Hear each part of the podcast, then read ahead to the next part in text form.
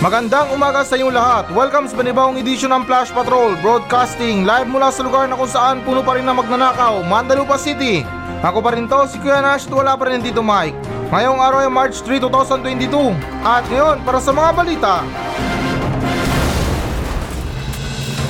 Comelec bibigyan ng forty-five araw ang mga commissioner para malutas sa mga nakabiting kaso, kabilang ang Marcos Disqualification Case. Malaysia, pinasyahan ng korte ng France ng fourteen point nine two billion dollars sa mga tagapagmana ng Sultan ng Sulu. Price ceiling sa mga bilihin nagpapatuloy sa ikasyam na linggo ng oil price hike. Apat na bahay sa Davao nasira dahil sa umunoy sinkhole. Lasing na pulis binaril ang isang estudyante, haharap sa kasong kriminal at administratibo.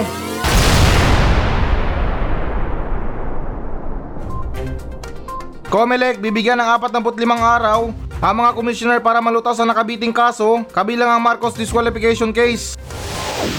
So, okay guys, na alinsunod sa ulat ng C N N Philippines na nagtakda ang commissioner ng election ng deadline para sa apat na commissioner nito na magpasya sa isang natitirang disqualification case laban kay presidential candidate Ferdinand Bongbong Marcos at iba pang nakabinbing petisyon.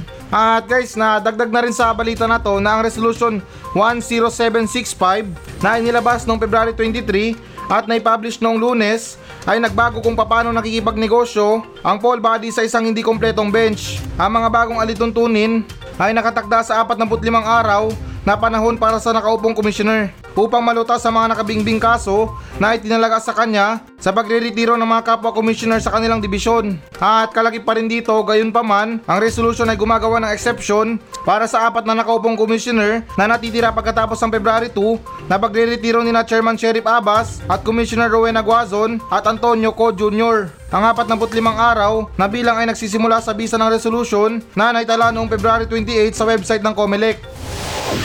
Bakit forty-five days talaga yung binibigay na araw? Sorry ha kung puputulin natin ang topic tungkol sa ano ha, tungkol sa balita na to. Pero nagtataka lang ako sa mga binibigay nilang palugit na forty-five days. Hindi ba pwedeng fifty days para ano kumpleto?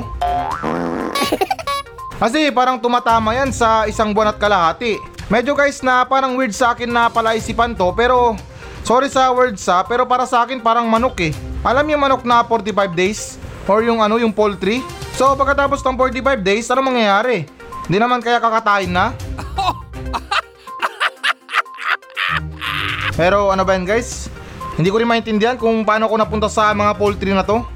Pero anyways guys ha, ito para sa akin ha.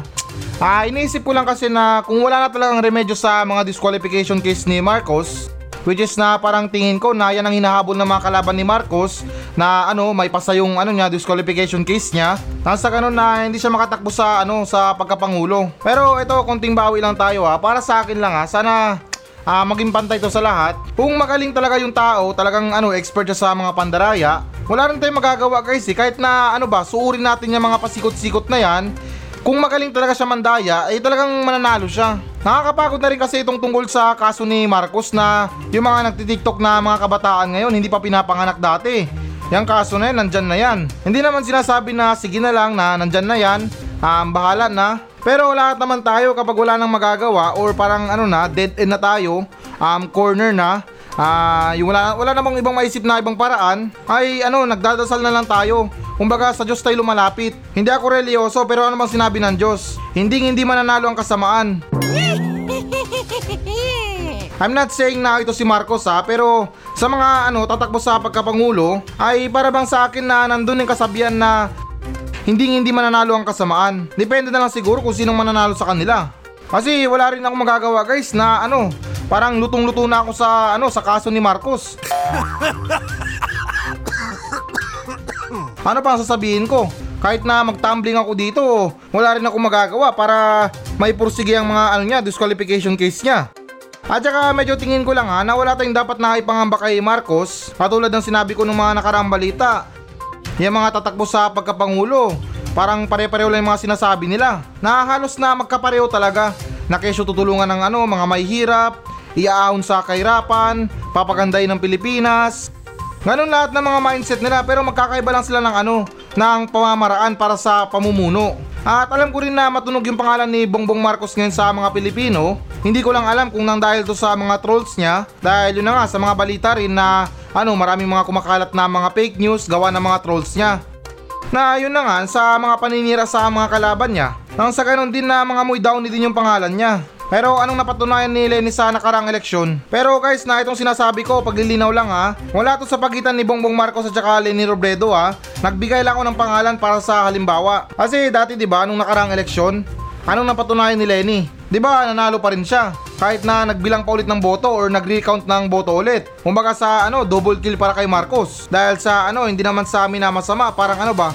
Confirmation talaga na oh, tingnan mo ha, ako talagang panalo. Kaya ito guys, na para sa iba, hindi naman talaga sa kinakampihan or kumakampi sa ibang kandidato. Paglilinaw lang ha, wala akong kandidato, wala akong manok sa ano sa pagkapangulo. Kaya ganun pa man guys, na kung nanalo man si Lenny Robredo nung nakarang eleksyon, ay first na para sa mga sumusuporta sa kanya, ay maniwala lang kayo. At ganun din sa mga sumusuporta kay ano, kay B B M, kay Isko Moreno, kay Lodi de Guzman, Manny Pacquiao, Ping Lacson. Maniwala lang kayo sa mga manok nyo. Talagang ano, full support kayo sa mga manok nyo, suportahan nyo talaga. Total, pag nanalo na yung manok nyo, pagkalipas ng tatlong taon ay makikita-kita ulit kayo para sa mga rally. At saka dagdag ko lang guys ha, bigla lang pumasok sa isipan ko, parang mayroon akong naalala. Hindi naman sa pagdidiin ha, pero tingin ko ha, or hinala ko, eto mga naiiwan na mga commissioner na to, ay kumbaga na hinihintay lang nila or pinapalipas lang nila yung due date. Kumbaga ano, pag na nandun na sa due date na yon at hindi pa rin sila nakaboto para sa disqualification case ni Marcos, ay ayun, open gate na si Marcos para sa pagtakbo sa pagkapangulo. Kaya ganun pa man na yun na nga, na hindi naman sa amin na masama. Ah, kaya ko lang sinabi kanina na wala rin tayong magagawa kung mandadaya yung tao. Pero uy, hindi naman sa sinasabi na talagang mandaraya si Marcos. Wala akong karapatan para sabihan ng personal si Marcos na o ikaw mandaraya ka. Ako bilang isang tagapaghatid ng balita, ay nakabase lang ako sa mga history ng mga tao. Kung korap ba sila dati, dati na ba silang magnanakaw. Nakalista lahat yan sa mga balita, sa mga history nandyan yan. Kaya ako na pinag-aaralan ko muna yung mga sinasabi ko para wala akong aberya sa mga tao. Lalo't ngayon na sobrang hirap na magsalita sa kabilang kampo. Magbigay ka lang ng ano mo, ng saloobin mo sa kabilang kanto. Eh kanto sa kabilang kampo. Babatikusin ka lang ng mga supporters niya. Sa paglilinaw lang ha, tsaka sa pagkakaalam ko lang ha, hindi lang mga bigatin na news site ang merong malayang pamamayag. Maging tayo, kahit mga tambay, meron silang malayang pamamayag. Kumbaga sa English na freedom of speech. Ganon, bobo. Sunod naman tayo na balita. Malaysia, pinasyahan ng korte ng France ng fourteen point nine two billion dollars sa mga tagapagmana ng Sultan ng Sulu. So okay guys, na alinsunod sa ulat ng InquirerNet na ang arbitrator na si Gonzalo Stampa na mula sa Espanya ay naglabas ng parangal sa korte sa Paris kung saan hindi kinatawan ang mga opisyal ng Malaysia. Ang desisyon ay batay sa di umano'y paglabag sa mga pagbabayad ng R M five thousand three hundred o one thousand two hundred sixty-four dollars session money sa ilalim ng eighteen seventy-eight agreement na nilagdaan ni na Sultan Jamal Al-Alam, Baron de Overdeck, Alfred Dent ng British North Borneo Company. At dagdag pa rito na itinigil ng Malaysia ang pagbabayad sa mga tagapagmana ng Sulu na kanilang taunang R M five thousand three hundred session money mula noong two thousand thirteen kasunod ng armadong paglusob ng Lahad Datu. Iniulat ng website ng Balita sa Espanyol na laimpormasyon na ang Stampa ay naglabas ng parangal na nagdesisyon na ang kasunduan noong eighteen seventy-eight ay isang commercial na International Private Lease Agreement. Sa pamamagitan ng hindi pagbabayad ng session money mula noong two thousand thirteen, sinabi niya na nilabag ng Malaysia ang kasunduan at magkakaroon ng tatlong buwan upang bayaran kung aling interes ang sisingilin kung hindi tinanggap ang desisyon. At dagdag pa rin dito guys na ayon sa ulat, ang unang pag-aangkin ng mga inapo ng Sultan ay thirty-two point two billion dollars. Binubuo ito ng hindi nabayarang session money, gayon din kung magkano ang pinaniniwalaan nilang utang para sa langis at gas na matatagpuan sa rehiyon. Grabe, pagkalaki-laking pera, thirty-two point two billion dollars. Dollars yan ha, hindi yan peso. Kahit na ilagay pa yan natin sa ano, sa peso, pag billion pa rin ang usapan, napakalaking pera pa rin yan. Napakaswerte naman ng mga inampon or mga tikabagmana ng ano, ng sultan na yan. Pero guys, na hindi rin ako magtataka kung bakit na ganito kayaman yung ano, yung lugar ng Sulu. Kasi guys, na alam ko na karamihan sa inyo dyan or karamihan sa mga Pilipino, pag narinig nila yung Sulu ay nakakatakot na lugar. Dahil yun na nga, maraming terorista daw, mga kumikidnap, namumugot ng ulo, palaging may gera, magulo, may bombahan, lahat na siguro ng mga kinakatakutang chismis nandun na. Pero guys, nasabihin na natin na pwedeng mangyari yun, or hanggang ngayon na pwede pa rin mangyari yun. Pero kung pupunta natin mismo yung Sulu, mapapasabi tayo na mas mayaman pa yun sa ibang lugar. Dahil guys, na nandun lahat yung mga ano, yung mga kinakain natin na prutas. Hindi naman talaga sa totally na nandun lahat, pero karamihan sa mga rare type na mga prutas tulad ng mga mangustin, mga durian, mga lansones, at saka marami pang iba ay doon tumutubo, or talagang natural yung pagtubo nila doon na hindi mo naman sinasadya na itanim pero tumutubo. Hindi naman sa ano, pinapalaway kayo or nanghihikayat ako na uy, maganda sa Sulu, pumunta kayo doon. Syempre na nandun pa rin yung mga chismis na ano, delikado pa rin yung ano, yung lugar ng Sulu. Pero guys, na kung madidiscover talaga natin to, gagawin nating ano, mapayapang lugar. Yang Boracay na yan, tataob yan. Sa mga pagkain, yung isang daan nyo, busog na kayo, may sukli pa kayo. Samantalang sa mga ibang tourist spot, isang daan mo, ano lang, tip lang, or hindi naman kaya, um, isang platong ulam lang. Wala pa yung kanin mo, wala pa yung soft drinks mo. Samantalang doon, kahit na gilid-gilid lang, ay masarap naman ang mga luto. Medyo nakakalungkot lang kasi na yung lugar ng Sulu ay talagang balibalita sa maraming tao ay nakakatakot na lugar. Oo, na nakakatakot nga na lugar kasi yun na nga sa mga terorista. Pero kung tutuusin talaga guys, napakaganda ng lugar na yan. Pinakamurang tourist spot sa buong Pilipinas, yan na siguro para sa akin. Kulang lang sa mga structure eh, kulang lang sa mga pagpapatayo ng mga ano eh, na mga parang sa mga resort or hindi naman kaya yung ano, makeover sa isla, dahil tingin ko na konting budget lang dyan ay talagang napakaganda yan.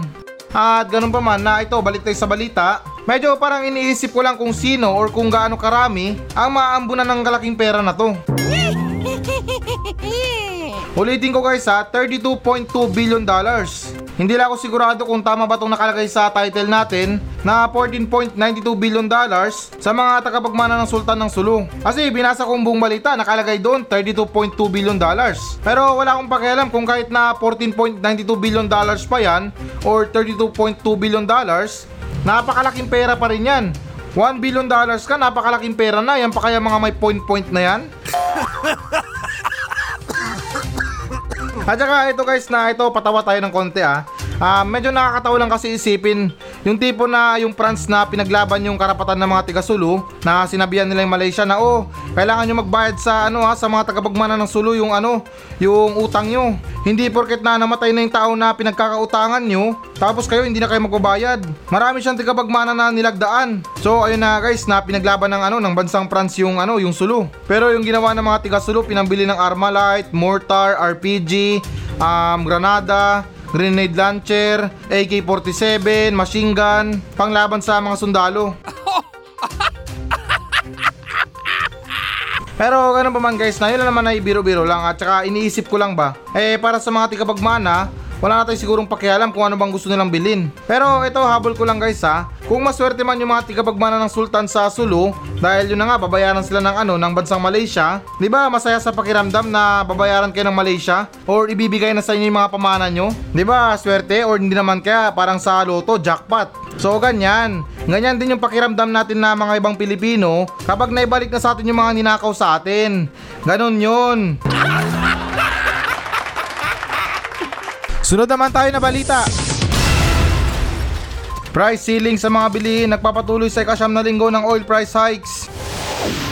So okay guys, na alinsunod sa ulat ng Philstar na nananawagan na ng price ceiling ang ilang magsasaka at customer sa Department of Trade and Industry o D T I para mapigilan ang lalong pagtaas ng mga presyo ng mga bilihin kasabay na ikasyam na sunod na linggong pagtaas ng presyo ng langis. Ito habang sinasakop ng Russia ang Ukraine. At guys, nadagdag pa rito na Lunes nang sabihin ng Bangko Sentral ng Pilipinas, Gobernador Benjamin Diokno, na posibleng tumaas sa three point two percent ang inflation rate itong Pebrero, kahit na bumaba ito sa fifteen-month low nitong Enero dahil sa walang humpay na pagmamahal ng produktong petrolyo at pagkain. At guys, nakalaki pa rin dito sa pagtaas ng presyo ng langis na ginagamit sa pagtransporta ng iba't ibang produkto. Sinabi na tumaas ang presyo ng bigas, karne, manok, tinapay, gulay at iba pa, maliban pa yan sa mataas na presyo ng pataba sa lupa. At ayon naman ni Mariano, na chair din ng anak Pawis at dating kalihim ng Department of Agrarian Reform, maaari din gumawa ng buffer fund sa mga implementing agency para bumili ng mga import o stockpile ang gobyerno ng anumang basic,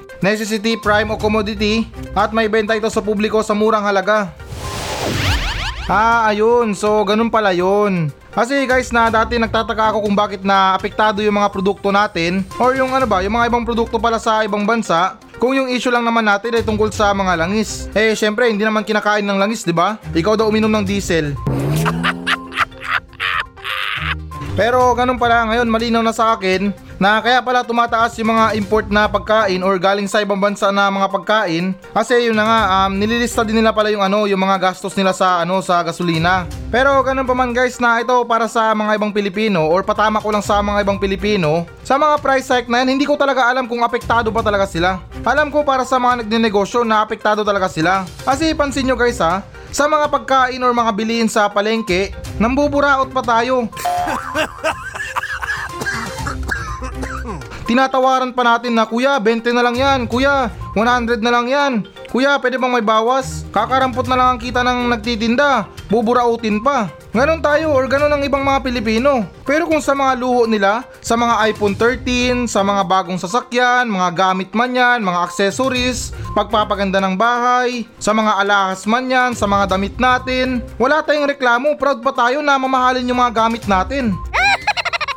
Na, uy, ito damit ko, Fred Perry ha. Uy, ito damit ko, Lakos ha. Proud na proud pa yan sa mga branded na mga gamit nila. Pero kapag namalengke, dinaig pa yung pinakamahirap na tao sa buong mundo. Na, kuya, sige na, ito na lang, ganito na lang yan. Kunin ko na, kuya, para makauwi ka na.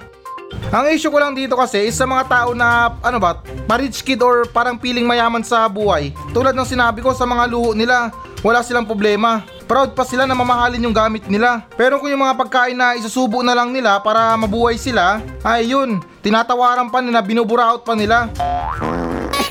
Malaking epekto talaga to sa mga tao na nagtitipid talaga sa buhay. Kaya ako nga hinati eh, kasi karamihan sa mga Pilipino or iilan sa mga Pilipino ay sobrang yaman ngayon pagdating sa mga sariling gamit. Pero kung mga pamimili sa mga palengke, sa mga pangangailangan sa kusina para makapagluto ng pagkain, ay ano, binuburaot pa. Nakikipagtawaran pa sa ano, tindero. Sabihin nyo mali ako, di ba karamihan sa ating mga Pilipino ganyan? Pagdating sa palengke, um, parang buraot. At saka idagdag ko lang guys ha, itong pagtaas ng mga krudo na to, itong mga oil price hike na to, tingin ko na may good benefits din to para sa ating mga Pilipino. Kasi mantakin nyo ha, iilan sa mga Pilipinong mayroong sasakyan ngayon, mapipilitan na lang mag-commute dahil sa taas ng presyo ng mga langis or yung mga gasolina na yan. So mababawasan yung mga kotse sa kalsada at yun, na posible talagang lumuwag ang traffic. Siyempre, sa mga di kotse dyan, talagang magtitipid dyan. Akala nyo ba na masarap magkaroon ng sariling kotse? Nako, maintenance pa lang yan. Parang nilagyan mo ng granada yung bulsa mo. Pag sumabog, wasak na wasak. Kasi yung mga tao na nagmamayari ng kotse, mapapaisip na yan. Yung mga halagang three hundred sa gastos nila sa gasolina, kung magko-commute sila, baka sa halagang ano lang yan, eighty pesos or one hundred pesos. O, di ba? Nalaking tipid kapag nag-commute tayo. Kaya ko rin sinabi na maganda rin ng benefits na ano, meron tayong pagtaas ng presyo ng langis. Pero wag naman sana pataas ng pataas talaga. Eh, kawawa naman yung mga ibang Pilipino. Sinabi ko lang naman na ano, na makakatulong to sa ano, pagbawas ng mga kotse sa kalsada. Dahil malilimitahan yung paggamit ng mga ano, ibang mga Pilipino ng mga sasakyan nila dahil yun na nga na mas pipiliin pa nilang mag-commute kaysa naman na maggasolina ng ano, pang isang araw lang. Pero kung kuripot naman kayo sa buhay nyo at ayaw nyo na mamasahe, ay meron pa naman na mga natural na pamamaraan para makapunta sa paroroonan natin. Magbike tayo, maglakad, magjogging or hindi naman kaya na ano, tumakbo. O di ba? Nakatipid ka na, nakapag-exercise ka pa. Pero pwede pa natin i-upgrade yan kung gusto mong kumita habang naglalakad o habang tumatakbo. Magmasid-masid ka sa paligid mo eh, kapag nakakita ka ng matanda, hablutin mo yung bag sabay takbo. Sunod naman tayo na balita. Apat na bahay sa Davao, nasira dahil sa umunoy sinkhole. So okay guys, na alinsunod ulit sa ulat ng A B S C B N News na dalawang bahay ang lubang na pinsala habang dalawang iba pa ang partially damaged sa Barangay Tuburan sa bayan ng Mawab, Davao de Oro, Lunes ng umaga. At guys, nadagdag pa rito na ayon sa Provincial Disaster Risk Reduction and Management's Office, bumaba ang lupa sa ilang parte ng mga bahay kaya nasira ito.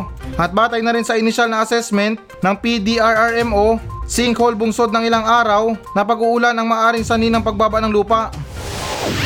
Alam nyo ba guys na kung bakit na nagkakaroon na tayo ng mga sinkhole? Na kung dati, di ba, sa mga ninuno natin or sa mga lolo natin, kahit tanungin pa natin siguro yan, parang never sila nakaranas ng mga ano, ng mga sinkhole. or kahit nasa lolo ng lolo natin. Pero syempre na mahirap na kausapin yun kasi nasa kabilang buhay na. Pero anyways guys, sa mga kapanuunan ng mga lolo natin ay yun na nga na hindi sila nakaranas ng sinkhole. Kasi alam nyo kung bakit. Ganito yan ha, mabalik tayo sa, ano, sa kinder or grade three. I-refresh lang natin yung mga utak nyo na pinag-iwanan na ng edukasyon. Kasi tingin ko lang ha, na ilan sa mga Pilipino na walang-wala sa buhay ay kumakapit na rin sa mga patalim. So okay na, ito yung punto ko. Maramihan sa mga Pilipino ngayon na nasa kabundukan ay gumagawa ng mga illegal na gawain tulad ng mga illegal logging, yung mga illegal na pagputol ng puno. Kasi alam nyo guys yung benepisyo ng puno sa mga lupa, yung mga ugat nyan, yan ang nagsisilbing kabilya para sa mga lupa. Kumbaga sa semento, kailangan natin ng kabilya or bakal para ano, maging matibay yung semento. Dahil kung puro buhos lang yan or puro semento lang, ay hindi rin magtatagal yan, bibitak yan at saka guguho. Kaya ganun din sa mga lupa. Kailangan natin ng mga ugat ng puno para kumapit yung lupa sa mga ugat ng puno. Nang sa ganun din, tayo mga Pilipino ay maiiwasan natin yung landslide, yung mga sinkhole na yan. Ganun lang kasimple. Kaya kung maaari, iwasan natin itong mga illegal na gawain na to. Dahil iba talaga kapag nagalit ang kalikasan. Sunod naman tayo na balita. Lasing na pulis na binaril ang isang estudyante, haharap sa kasong kriminal at administratibo. So okay guys, na alinsunod sa ulat ng Rappler, nahaharap ngayon sa kasong kriminal at administratibo ang isang tauhan ng pulisya ng Quezon City Police District dahil sa umuno'y pumamaril sa isang estudyante sa Quezon City habang lasing ang pulis. At dagdag pa rito sa isang payag noong Merkules, February twenty-three, kinumpirma ng gobyerno ng Q C ang insidente at sinabing nahaharap si Police Corporal Ray Mark Rigor sa reklamong prostrated murder at paglabag sa Omnibus Election Code.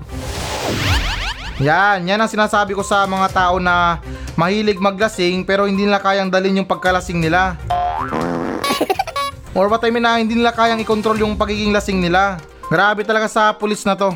Hindi niya malang inisip yung pagkahirap-hirap niya nung elementary pa lang siya, nag-high school siya, nag-college siya, nag-training siya sa pagkapulis niya, binugbog siya, nagtiis siya, nangitim siya, lahat-lahat ng pahirap sa training, tiniis niya. At nung nakagraduate na siya, talagang abot pasalamat siya sa Panginoong Diyos. Na Lord, salamat! Pulis na ako ngayon, nakaka-proud sa sarili ko. Pero sa kabila nun, gumuo lahat ng pinaghirapan mo nang dahil lang sa alak. Hay, naku, ang malas mo naman. Hindi niya ba alam na karamihan sa mga tao ngayon talagang nagsusumikap na makapasok lang sa P N P? Yung iba halos na mangyak-nyak na dahil na parang delikado na hindi matanggap. Eto, malaking babalato or paalala to sa mga ibang pulis dyan ha, na kapag nagiinom kayo, wag na wag kayong magdadala ng mga baril nyo. Hindi ako eksperto sa mga baril pero common sense naman, di ba? Na kapag nalalasing tayo, wala tayo sa katinuan. Dagdag ko lang na hindi lang tutungkol sa mga pulis, maging sa mga ibang sundalo dyan na nagmamayari ng mga baril. Lagi nyo talagang isipin kung saan kayo nagsimula. Nagsimula kayo sa pinakamahirap hanggang sa sumarap ang buhay nyo, tinaasan yung mga sahod nyo, tapos ganyan pang aastayin nyo. Nakakalungkot din kasi ito para sa mga matinong pulis. Pati sila damay dito dahil sa mga katarantaduhan ng mga kapwa nila pulis. Tingnan yung mga kabataan ngayon, yung iba natotroma na or takot. Dahil bakit? Sa mga pinagagawa ng mga tiwaling pulis. Imbis na silang maging model ng mga estudyante para magpursige sa pag-aaral dahil na kapag pulis ka, syempre professional ang tingin sa'yo, may respeto sa'yo ang tao, mataas ng sahod mo, at saka habulin ka pa ng chicks. Pero daan-daan lang sa mga chicks kasi baka mapatulpo ka. Kaya ganun pa man na sana maibigay talaga yung tamang hatol para sa pulis na to. At dapat lang to na matanggal sa serbisyo dahil na tingin ko naman or nakakasigurado ako na yung mga ganitong klaseng pulis ay hindi kailangan sa hanay ng P N P.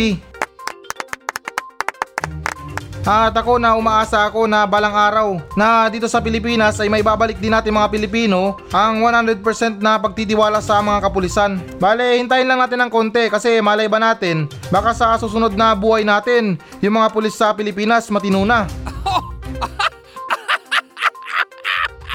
Or hindi naman kaya na yung mga pulis sumasahod na ng isang milyon kada kinsenas.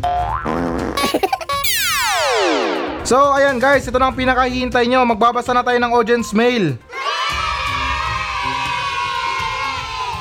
At mula pa rin to sa mga nagbensahe sa atin sa Facebook page ng Flash Patrol. At anyways, na gusto ko lang kamustahin yung Ash Wednesday natin na mga kapare at mare. Kamusta ka hapon? Medyo okay ba? Feeling blessed ba? Baka hanggang ngayon meron pa tayong abusahan o natin ha. Kahapon yung Ash Wednesday, Thursday na ngayon, maligo na kayo. Pero ito guys, na ulitin ko lang ha, alam ko na nasabi ko na to kahapon, na paalala na rin sa mga tao na mahilig magsimba dyan, pero panay po na pa rin sa buhay ng ibang tao. Ah, ang masasabi ko lang sa inyo na itigil nyo na yan dahil hindi maganda yan. Hindi rin porket na nagsisimba tayo ay talagang malapit tayo sa Diyos. Tapos ganun pa yung gawain natin na mamuna ng buhay ng ibang tao. Sa ginagawa nyo parang kinalabit nyo na lang yung Diyos at nakichismis sa Kanya. Nahoy, alam mo ba paring Jesus? Yung kapitbahay namin sa pagkakaalam ko kasal yun eh. Pero araw-araw parang iba-iba yung naghahatid sa kanya. May pagkamalan din oh. Oh, sa mga marites dyan, aminin nyo, ganun kayo diba? Na binabantayan nyo yung mga anak ng ibang tao, buhay ng ibang tao, pati mga naghahatid sa kanila pauwi ng bahay, ginagawa nyo ng mali siya. Mahalan nyo ba kung nagagrab yan pauwi or angkas? At saka kung yung kapitbahay man natin ay merong kabalastukan sa buhay nila, ah, labas na tayo doon, wag na natin pakialaman. Ang dami pa nating utang na dapat nabayaran, wag na natin na idagdag pa yung problema natin sa kapitbahay. At kung nagdadasal man tayo, sa atin na lang yun, hindi natin na kailangan na ipaalam sa maraming tao. Dahil kahapon na medyo nabuisit ako sa mga tao. Imbis na maging feeling blessed sa Ash Wednesday, ay yung ginawa nila nagpunta lang sa ano sa simbahan para meron silang I-My Day.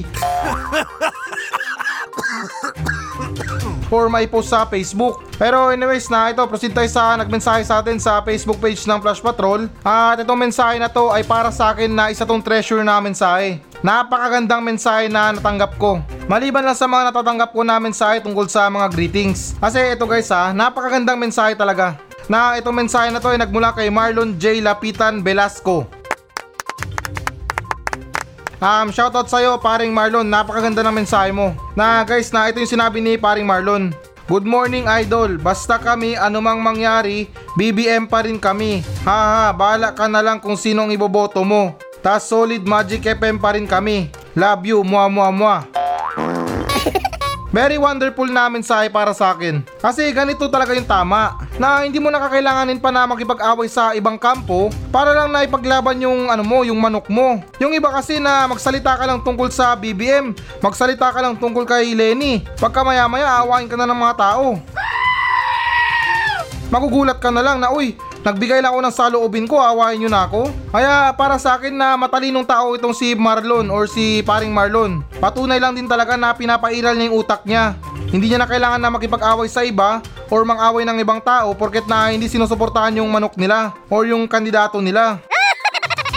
Sa mga diehard supporters talaga dyan ng mga kandidato, payo ko lang sa inyo na dahan-dahan lang sa pagsuporta. Kasi tingin ko na isa rin sa mga dahilan na bakit na sumusuporta tayo sa isang kandidato dahil na rin sa ano, madalas silang magpakita, nakikipagkamayan sila sa mga tao, pinapansin nila yung mga tao. Kaya yung mga supporters ay parang nauhulog yung loob nila sa kandidato na ay ang bait niya, yan ang presidente ko, yan ang iboboto ko.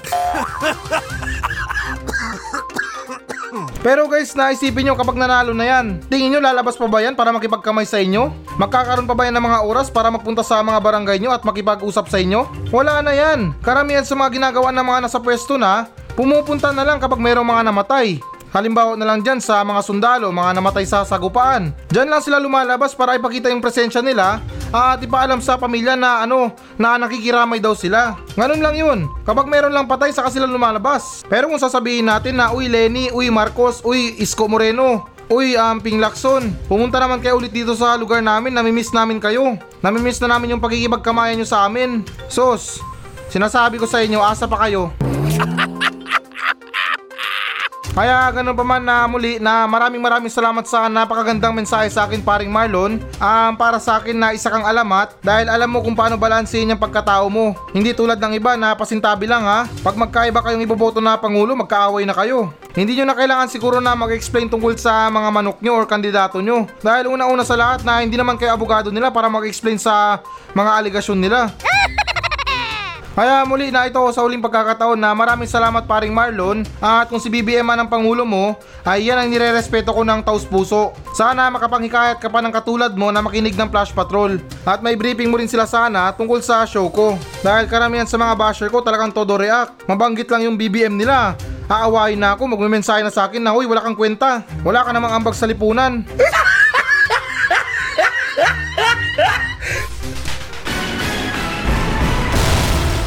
Hello guys, na bago natin tapusin ang show na to, uh, hinikayat ko lang yung mga audience natin na mag-message sa akin dito sa Mandalupa Station para sa mga reklamo nyo sa kapitbahay nyo, reklamo nyo sa asawa nyo, sa mga kaibigan nyo, at kahit sumbong na rin para sa mga katarantaduhan dyan sa lugar nyo. At kung boring ka naman, pwede naman kayo magpa-shoutout sa akin ng buong angkan nyo. Mula ninuno nyo hanggang apo, isa-shoutout natin yan.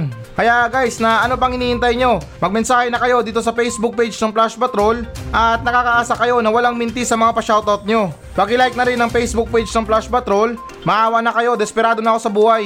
Kaya ulitin ko, para sa mga reklamo sa buhay, reklamo sa kapitbahay, reklamo sa mga tao, ay huwag kayong maya na magmensahe sa akin sa Facebook page ng Flash Patrol dahil actionan natin yan ng makabuluhang kalukuhan.